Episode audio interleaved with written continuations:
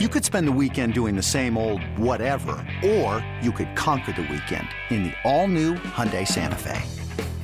Visit HyundaiUSA.com for more details. Hyundai, there's joy in every journey. The following is a GoPowerCat.com and Spirit Street production. You've your link to GoPowerCat.com's PowerCat Recruiting Podcast, presented by 24 7 Sports. And it starts right now.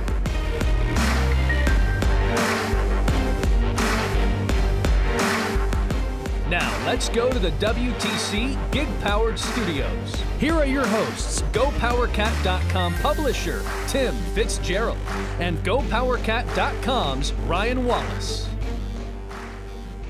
Welcome to a special edition of the PowerCat podcast. Signing day is Wednesday for the Kansas State football program and all football programs.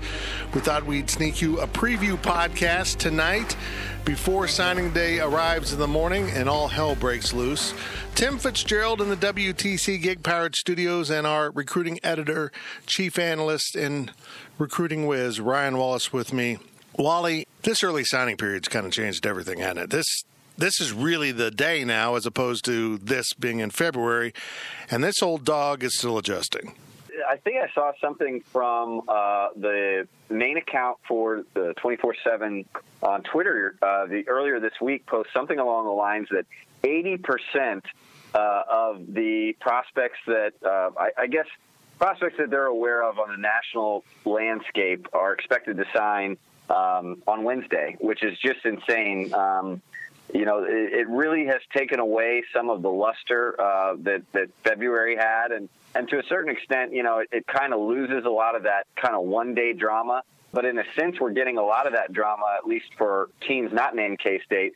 Uh, we'll get that drama now in December instead of February. But again, thanks to the job that Chris Klieman's staff did early on, particularly you know back in June, um, May, June, and and really before the season began they kind of get to kick their feet up and uh, relax for the majority of Wednesday because I think it's going to be for most of the folks in Manhattan pretty drama free. Yeah, they really roared out of the gates and got a lot of commitments. You can only have 25 in a class. I think K State had some that they can count back into last year's class, guys that, that would arrive in January. If you've got some spaces, you can count back. They'll hang on to a few for the late signing period. They'll just hang on to a few, period. Maybe they'll get another senior transfer. Gilbert and Brown certainly worked out in the backfield. Maybe there's a position they're on hold with. And they have been reluctant to go the junior college route. It's not where they want to go, but they have done so as of late. They've probably gotten, I would guess, a few more guys. What are they up to? Four from the Juco ranks? Yeah, that's correct. And they just as we sat down to do this podcast, got number four and a little bit earlier picked up number three. A couple defensive linemen have joined the Wildcats. Break those guys down. Yeah, I mean, uh, like you said, they started with Robert Hentz, who's another defensive tackle, and then also got uh, Dawson Delforge, uh, offensive lineman from Butler County.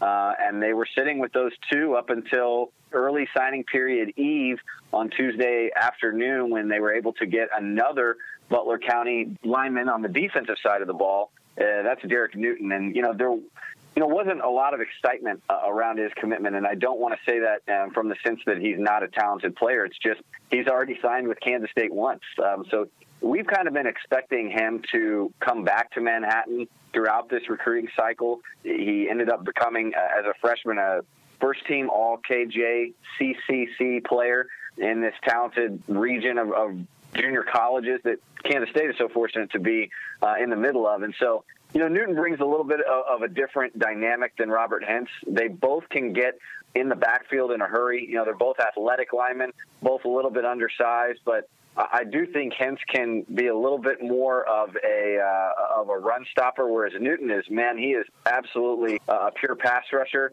um, and, that's what they liked out of him uh, out of Coffee High School back in the 2018 class. And so, like I said, um, they'll get three years for three out of him uh, the second time around. And then the, the, second guy that they were able to get on Tuesday evening was Kamari Gaines. Uh, he's a strong side defensive end from Hutchinson Community College. Another guy that we've kind of been forecasting would end up in Manhattan all along. They were able to get um, some late interest with him um, back in November, got an offer his way, and uh, they've been the leader for him from the get go. You know, Sam Pittman in Arkansas have tried to come in here late and really try and engage his interest late in the game. But I think what Kansas State was able to do and and really develop a trust and show him that that they do need somebody opposite of Wyatt Hubert immediately ready to go next year um, to spell Boom Massey. I think that was really tempting for Kamari Gaines, and I think he likes the idea of playing in the Big 12, where you know there's so many drop back quarterbacks that he has a chance to uh, you know get in the backfield quite a bit. Well, last night wasn't free of drama, as in Monday, and we've been following the T. Denson recruiting quite closely, and it was a little hairy for Kansas State, but they were able to remain a factor in Georgia, even though it's a new staff and they've got two decorated corners. Tell us about the additions of T.J. Smith and Denson.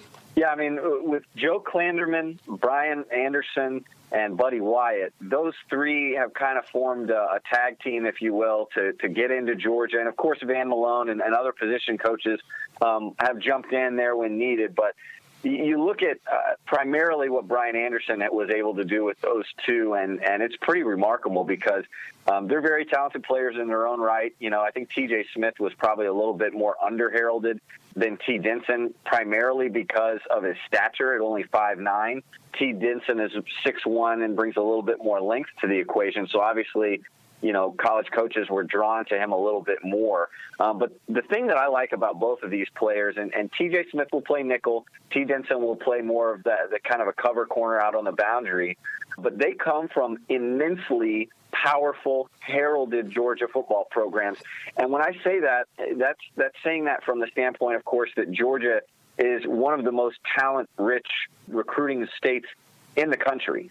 Um, Cedar Grove has now won back-to-back state titles, and McEachern is, uh, you know, recognized every year as, as one of the state, if not one of the, the nation's best programs out of Powder Springs. So you look at both of those guys, and I think what I like best about them is they're just natural cover corners. Um, technique wise, uh, there's not a lot that Van Malone and Joe Klanderman are going to have to iron out. You know, it's going to be more getting them in a strength program, getting some extra weight so that they're able to, to bang around with some of the bigger receivers in the Big 12. But these are two, uh, honestly, of the better cover men that Kansas State has, has gotten out of the high school ranks in many, many years. Uh, this will be a class that you'll look back on as really being a foundation for the secondary and, and one that allows Van Malone and these guys to, you know, not play that, that, that type of uh, defense that we became familiar with with Bill Snyder, where guys are playing, you know, 10 yards off the line of scrimmage.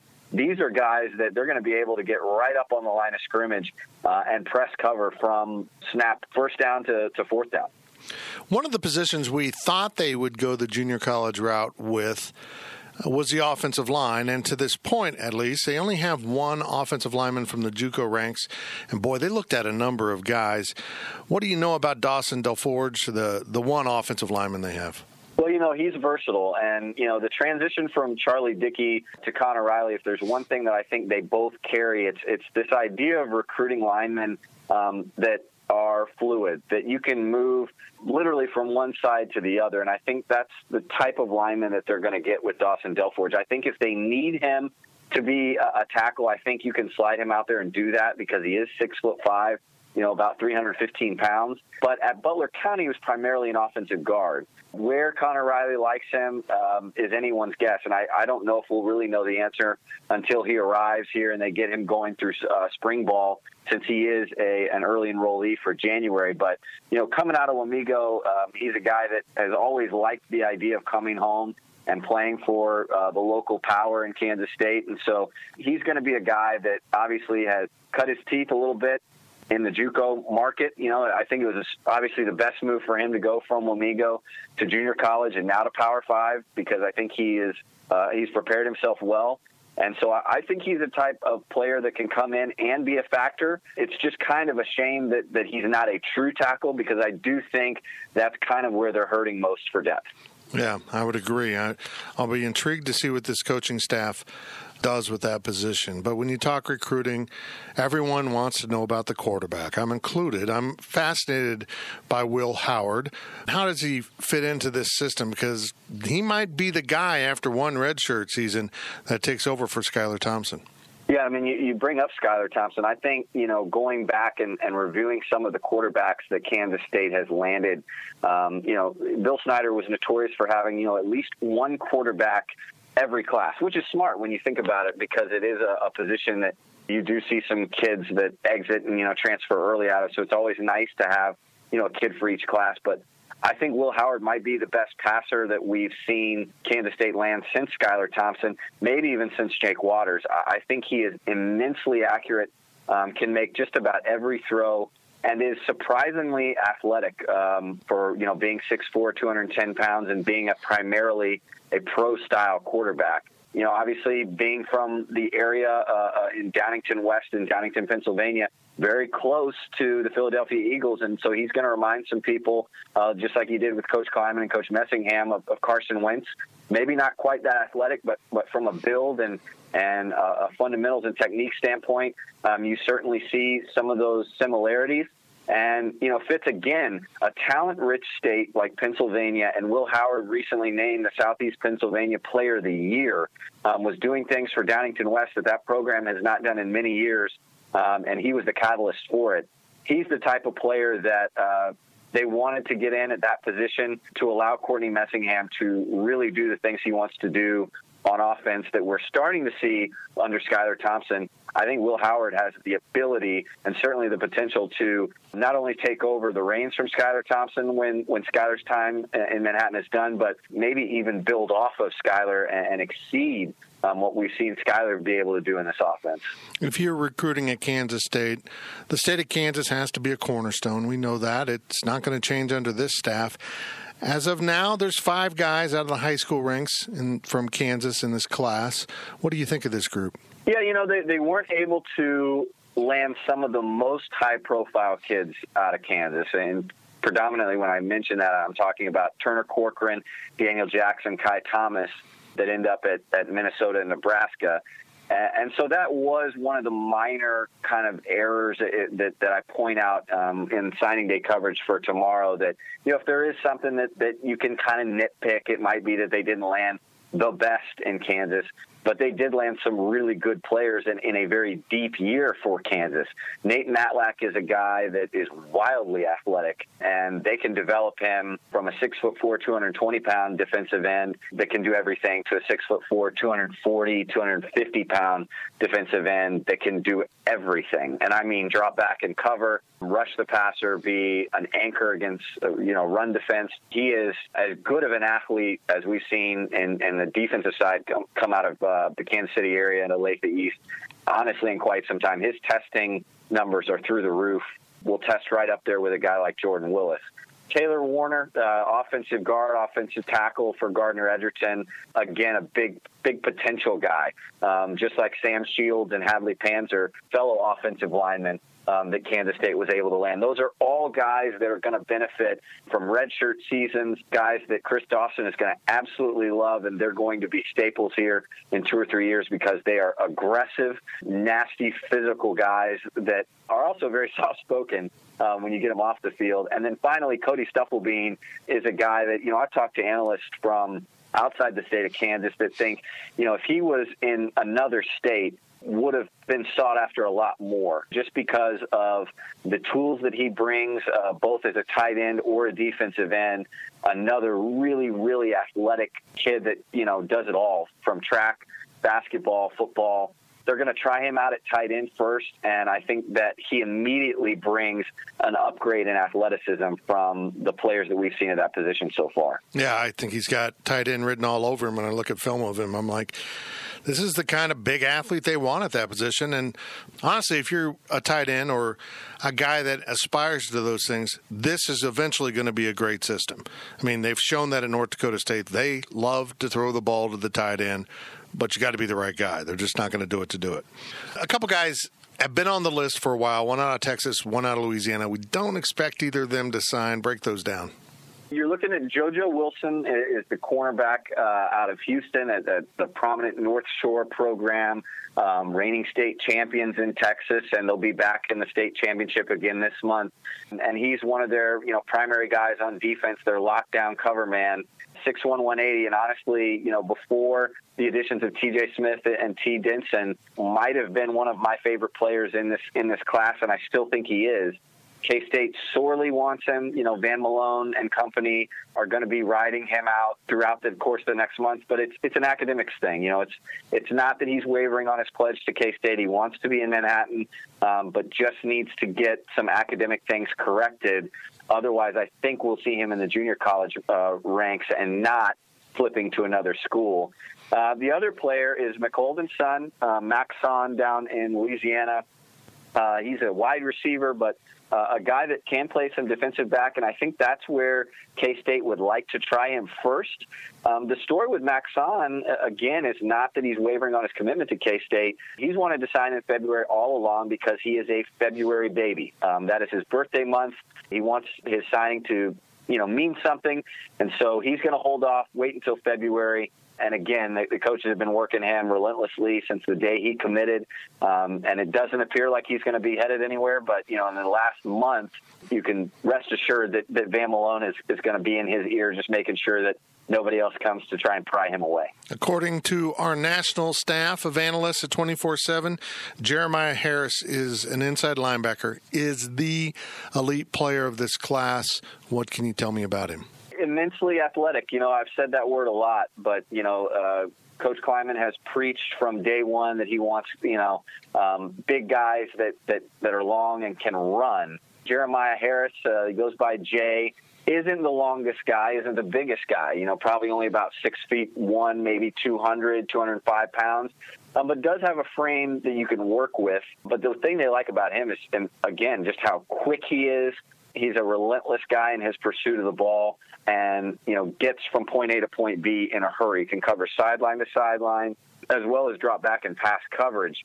K State was able to get him away from Oklahoma State, Arkansas, Missouri, and thankfully they were able to get in on him early because I think you know playing for a program like Shadow Creek that uh, again is back in the 5A state championships in Texas, they're a program that's under the limelight quite a bit. And so you could have seen his recruitment really blossom had Kansas State not gotten him committed in June. Uh, but they were ended up getting him early. He loves the program, and, and I, he reminds me a lot of Eli Sullivan.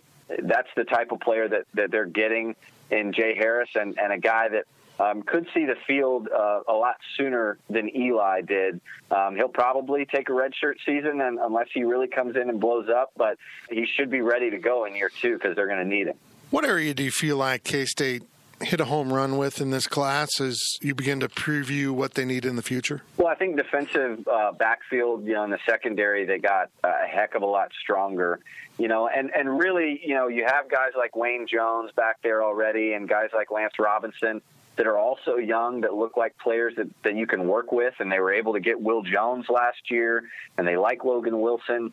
But I think as they've come to to realize after a year in the Big 12 is you need more depth in the secondary. And so even though you have some of those younger players, it was you know immensely important that they got more guys and got more talent uh, more pure cover players to attack those wide receivers that they see week in and week out. And so, again, to hopefully get Joseph Wilson, hopefully get Maxon in February, and then no matter what, still have T. Denson and T.J. Smith there at the nickel. That's going to be huge. Uh, and, of course, Malachi Mitchell at safety, too. I don't want to leave him out. But uh, the other area that I think that, that they got a lot better at is, is tight end um, Christian Moore is probably going to play more fullback, but you know he's a nasty guy that can play tight end as well. Will Swanson, um, and we already mentioned Cody Stufflebean. That was a position that, other than Connor Fox, they really had nobody um, coming up the system, coming up the ranks, and so they got a lot better at tight end.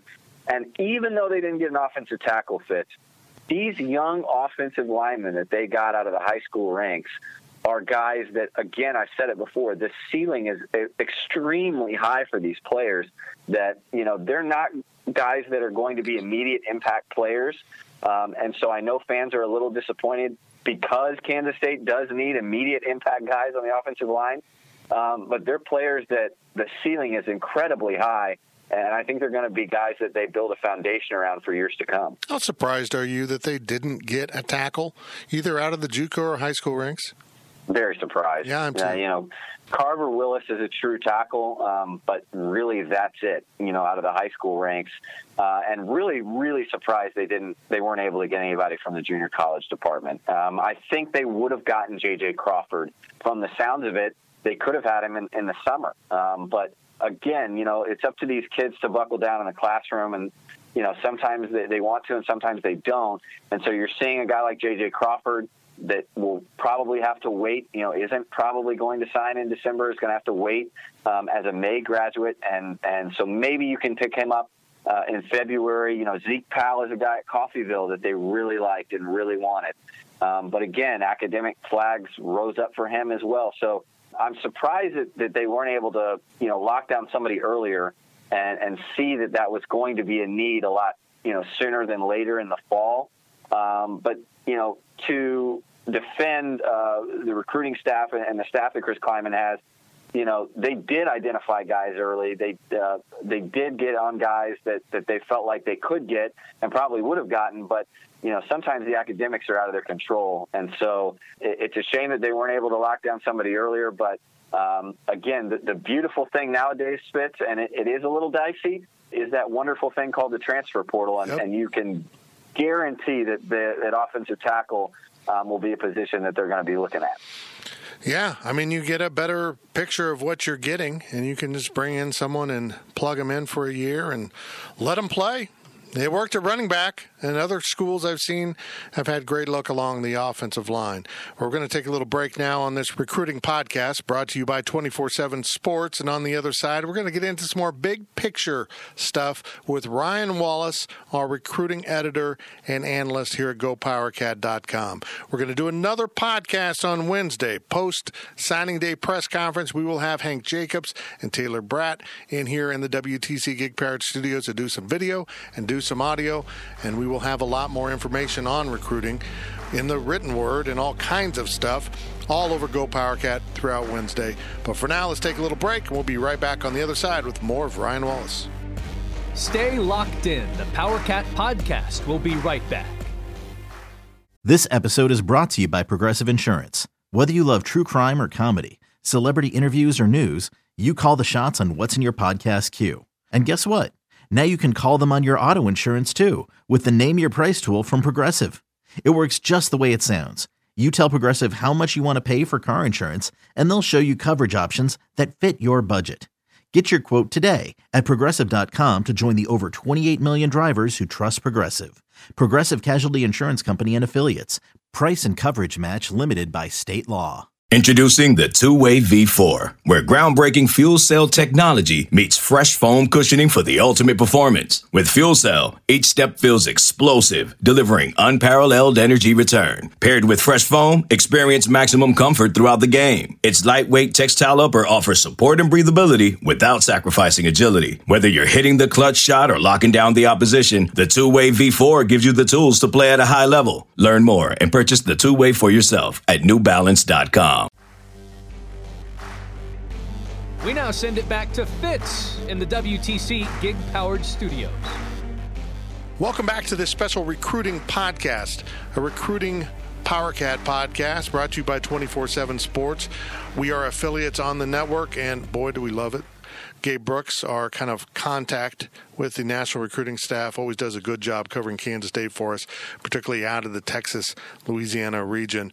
Wally, let's continue now with some questions, not as much about this class specifically, but maybe big picture things. Is there, we just talked about tackle in the last section. Is there another area that maybe they just missed on with this class?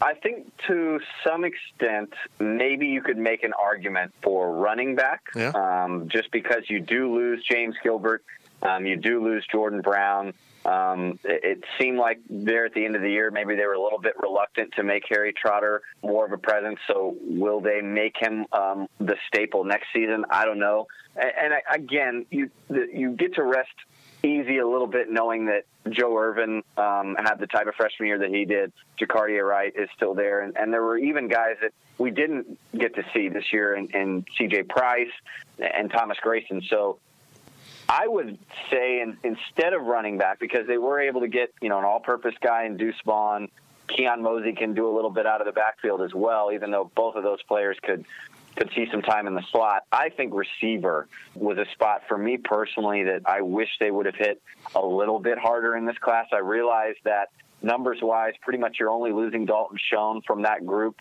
Um, get heading into next year, you still have Malik Knowles, you still have Chabastin Taylor, you still have Josh Youngblood and Keenan Garber coming up. I, I get it, but if you're only going to use one scholarship for a wide receiver in this class, I was surprised that they went ahead and took Jalen Travis.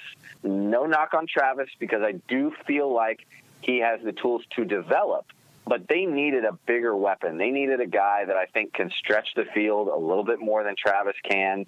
And uh, quite frankly, I just don't think they, they were able to do that. So for me personally, I really would have liked to have seen them maybe go get another wide receiver to complement Travis, you know, or maybe just wait a little bit see if there was anybody else that they could get that was, um, you know, maybe fit this scheme, fit what they need vertically a little bit more than Travis. And if they if they couldn't, um, then maybe see if they can come back and get the Mansfield Summit wide receiver a little bit later. Okay, we're officially past the one year mark with Chris Klieman at Kansas State. He was in charge of recruiting at this time last year, but I don't know about you, but for me, it's been a big transition from the recruiting style of the Klieman program as opposed to the Bill Snyder program. What jumps out at you as the difference and maybe similarities in the two? As far as the differences go, obviously there's you know everything that we see, the social media presence, um, these these uh, graphic uh, edits that, that Kansas State is sending out that the players are posting all over their social media platforms. But you'll be able to read and um, many, not all, but many of the profiles as kids sign tomorrow, you'll be able to read some quotes from various uh, signees, and, and you'd be surprised how many of them mention um, and, and what sold them on K State or a memorable moment from their recruitment. How many of them mentioned the name Chris Klieman and a conversation they had with Chris Klieman um, that stands out, and how impactful that was in them choosing Kansas State, uh, and the lasting memory that that left? You never really heard that with Bill Snyder. You did when he would bring kids in on official visits, but quite often it, it wasn't a, a, conversation that was memorable. And, and, that's no knock on Coach Snyder. He was just more of an old school guy that preferred to talk about, you know, your academics and, and your family life. And I do think Chris Klieman touches on a lot of those things too. Um, but the way that his delivery is just seems to hit home with a lot of these younger players. And he is just the type of guy that it, I think uh, you were able to sit down with him, and, and you've seen him in person um, deliver, uh, you know, uh, command of a room, and I think he does that um, when he's speaking one on one to these recruits. So. Um, from that standpoint, I think they're very different. Uh, Coach Klieman is out on the trail and in person with a lot of these prospects. Similarity wise, you know, I think they're very similar in the way that they evaluate. Uh, they throw stars out you know, I think they look at players that, you know, are hungry, that are a little under recruited, you know, that do have a, a desire to get better and want to be coached, and guys that have an upside. You know, Coach Snyder was great at finding diamonds in the rough. I think there are a few in this class, you know, uh, littered throughout from top to bottom, guys that, that Chris Klieman and his staff were able to evaluate and, you know, see some potential in, ignore some of these minor question marks and flaws, and just ride with it. Some of them work out, some of them don't, but I think we'll learn to trust this staff and their evaluations just as we did Coach Snyder's. Correct me if I'm wrong here, and this was the thing that kind of struck me is their ability to get out there and secure so many early commitments. I mean, before the season even started, they had you know some of the most commitments of any program in the Big 12. It has prevented them from being in scramble mode at this time of year. And it always seems like whether the signing day was December or February, we'd go into a scramble mode with Bill Snyder's recruiting as they try to fill the holes frantically at the end before they lose other players. And that hasn't been necessary this time. No, 100% true. Um, you know, can't tell you how many times we would go into January with Coach Snyder, and because his staff would have to go dormant through the season and, and primarily keep so much of their focus on what was happening within the Vanier complex, um, they would lose sight of, of, a lot of recruits that by the end of summer they, they had really gotten in on, you know, and then those prospects were interested. And then things would go quiet and they'd lose them in the fall. And so, yeah, they would come back in December and furiously try and set up visits for literally the last weekend before you know National Signing Day in February, trying to get you know pieces together. And some of those pieces would work, but many of them didn't. And so what we saw with Coach Klieman and company was a carryover from what they did uh, so often at North Dakota State.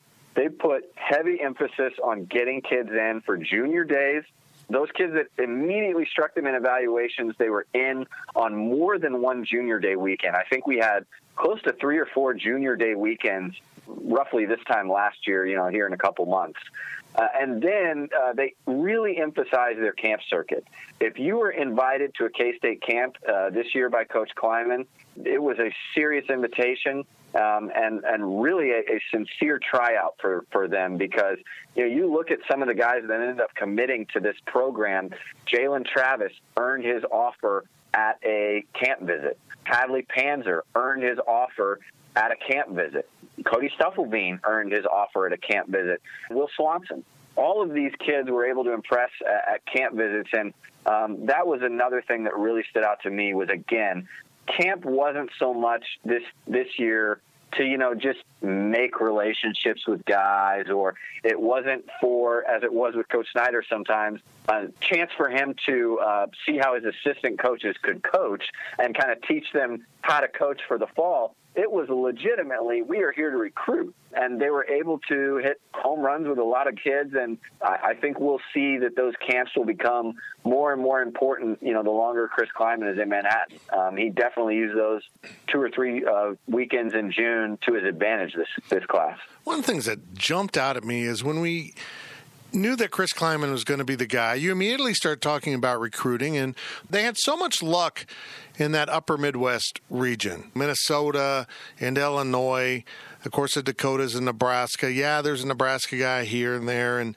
uh, but for the most part, this is rooted in exactly what K State football has been rooted in. Granted, there's a quarterback out of Pennsylvania, which is totally out of left field, but you see guys from the Sunflower State, and a whole bunch of guys from Texas. And they did a pretty good job in Texas, didn't they?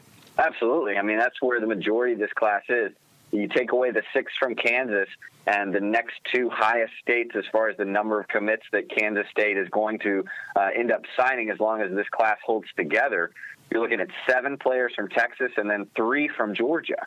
And then you add in you know, California, Florida, uh, Louisiana, Mississippi, um, as far as you know the junior college ranks go. So Fitz going back and reflecting, that was one of probably the only concern that I had with the hiring of Chris Klieman right out of the gate was just can he prove himself to be a recruiter and not like you said going up into you know getting the best player in South Dakota or you know you can't make a living in Nebraska picking off you know the Cornhuskers leftovers.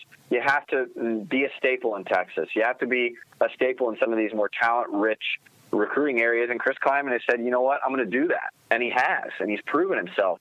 Um, and and the scary thing is that this is still a staff that, and a lot of those kids in Texas and Georgia or Florida, you know, isn't a staple yet there. And so it's scary to think what this staff can do with you know a stronger pedigree and a stronger resume after a couple years in the Big 12.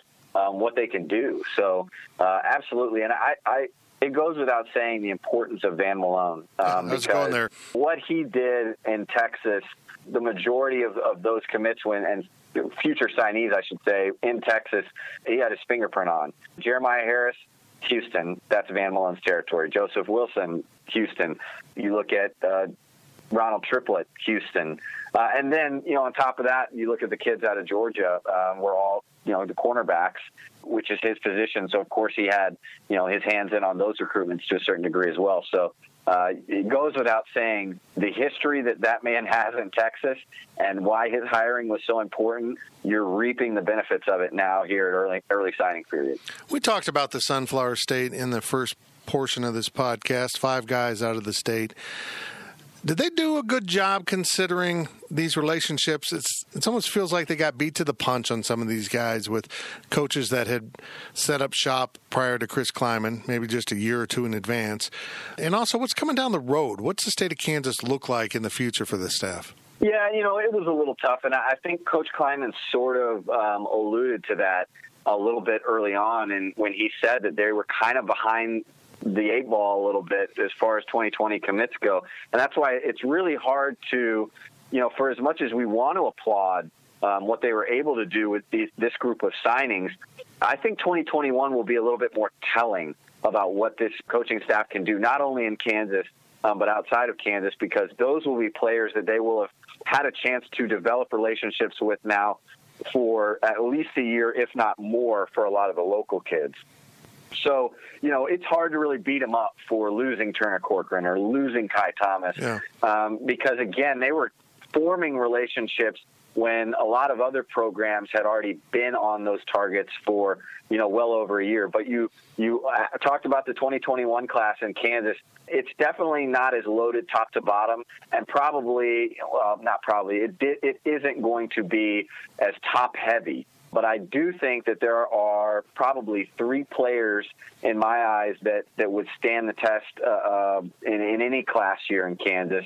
Uh, I think personally, Devin Neal out of Lawrence is going to wind up being the number one player in the state. I was able to see him go against Kai Thomas in the state playoffs this year, and he is absolutely dynamic. Running back from Lawrence High School, uh, about 5'11, 6 feet tall, and probably by the time his senior year comes around, will be pushing, you know, that 190, 200 pound threshold.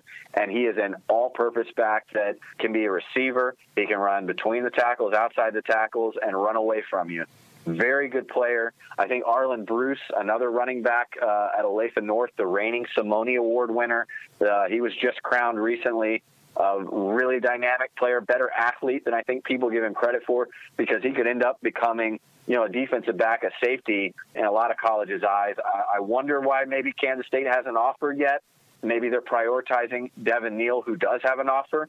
Um, but I bet you Arland Bruce, the fourth, will have an offer here soon. Uh, and another guy that, I, in my mind, I think stands the test there is Philippe Wesley out of Bishop Miege. Uh, K State is targeting him. He's got a lot more national interest kind of did a, a, little bit of a national recruiting tour this year in the offseason, so a lot of more colleges know about him. And so maybe uh, Kansas State doesn't end up with him, but uh, they kind of have their butts covered because they ended up going out and get getting a receiver that might have bigger potential than Philip Wesley, and that's Dorian Stevens, uh, 6'3", 185 pounds out of Blue Valley High School, my alma mater. Uh, so I've been able to get to know Dorian rather well and watch him play a number of times. I think when you get him uh, in a system that is a little bit, you know, more defined, uh, as Kansas State will, and, and kind of define his role a little bit, um, and and bulk him up, preached it for him to be a little bit more physical. Wow, you see him in pads, man. He certainly passes the eye test, and um, you know, getting him locked down early on was huge for uh, the state of Kansas, and I, I think that you know he, he's the type of player that can really stretch the field and the guy that they need heading into the future wide receiver position. Are they mostly done with this? I know there's a couple guys that they hope will sign late. Is there any storylines fans should be following as we cover it at Go Power Cat here leading up to the late period once this one closes and or if the coaches pretty much said, "You know what? We'll look at the portal. We'll go peek at that. You know, someone pops up, we'll take a look. But we're turning our attention to 21 and 22 and trying to build those relationships better that some coaches had when we arrived here in Manhattan. Yeah, you know, I think it you know might come as a disappointment to some who are used to again that kind of January surge, even with you know the early signing period because again you know if you remember back to last year a guy like Joshua Youngblood didn't really arrive on the scene for Kansas State recruiting until late December, early January. And so I think there are some uh, some fans out there that might be a little naive and, and hoping that this isn't done, that kind of want to live uh, the, have the 2020 cycle live on. I don't think that's going to be the case. You know, you mentioned it earlier, Fitz, in the last segment. You know, we're already looking at 24 commitments on signing day eve. Like you mentioned, they might be able to hold some of the, push some of those guys back and not count. So they might actually have a little bit more room than just having, you know, one more scholarship left to give. They might have, you know, maybe two, three in the back pocket, but you you absolutely can assure that the transfer portal is going to be a place that they look. So they're going to have one in their back pocket there. And, you know, they might sign one or two more guys on Wednesday, whether it's, you know, Whit Mitchum, the offensive tackle, uh, high school from McKenzie, Tennessee, that was on a visit recently, whether it's Justin Gardner, a Hutchinson Community College defensive back, teammate of Kamari Gaines. I know he's announcing tomorrow. He's still kind of on the radar. They might use a scholarship towards those two guys and just call it quits. They might not. Either way, I think the point I'm trying to make is it is going to be a very, very, very, very quiet January from a 2020 standpoint. And it goes back to what I was just talking about with 2021. That is a class that this staff has been kind of eyeballing all along, even throughout the 2020 cycle. They've made it apparent they want to get in early on kids. And so I think the more time they can dedicate in January and February to next year's recruiting class, I think that's the way they would prefer it. And so, as much as they can kind of have their hands clean post tomorrow, the better. That, that's that's the way that they want this to all work out. Chris Klieman's recruiting press conference is at three tomorrow. We will convene around five in this room and and cover it again, and we'll see what tomorrow brings. Do you expect any surprises, or would they be surprises if you expect them? No, I, like I said, I, I think really the only two guys that that you know Kansas State's really kind of waiting on at this point um, would be Whit Mitchum, um, the offensive tackle out of Tennessee, and maybe Justin Gardner, um, the defensive back out of uh, Hutchinson Community College. Other than that, you know, it might be a surprise if JoJo Wilson signs. Might be a surprise if Max Son signs. That would be pleasant news because we do uh, we're, we're, crossing our fingers that those guys sign in February. But if they are able to sign tomorrow, that just means that they were able to get their academics together a little sooner than we thought. But you know, other than those kind of scenarios playing out, I think it is. I think what you're seeing here on Tuesday night is pretty much the way it is going to appear on Wednesday. His name's Ryan Wallace. He's our recruiting editor, our key analyst in covering Kansas State football. He's done it for years, and he's the best in the business. He doesn't report noise, he reports news. If he's reporting it, you can count on it. It comes from good sources. Wally, thank you very much. Well, it's a wrap for this recruiting podcast. As I mentioned, we will talk to you again on Wednesday, right here from the WTC Gig Powered Studios. You've been listening to the PowerCat Recruiting Podcast, presented by 24 7 Sports.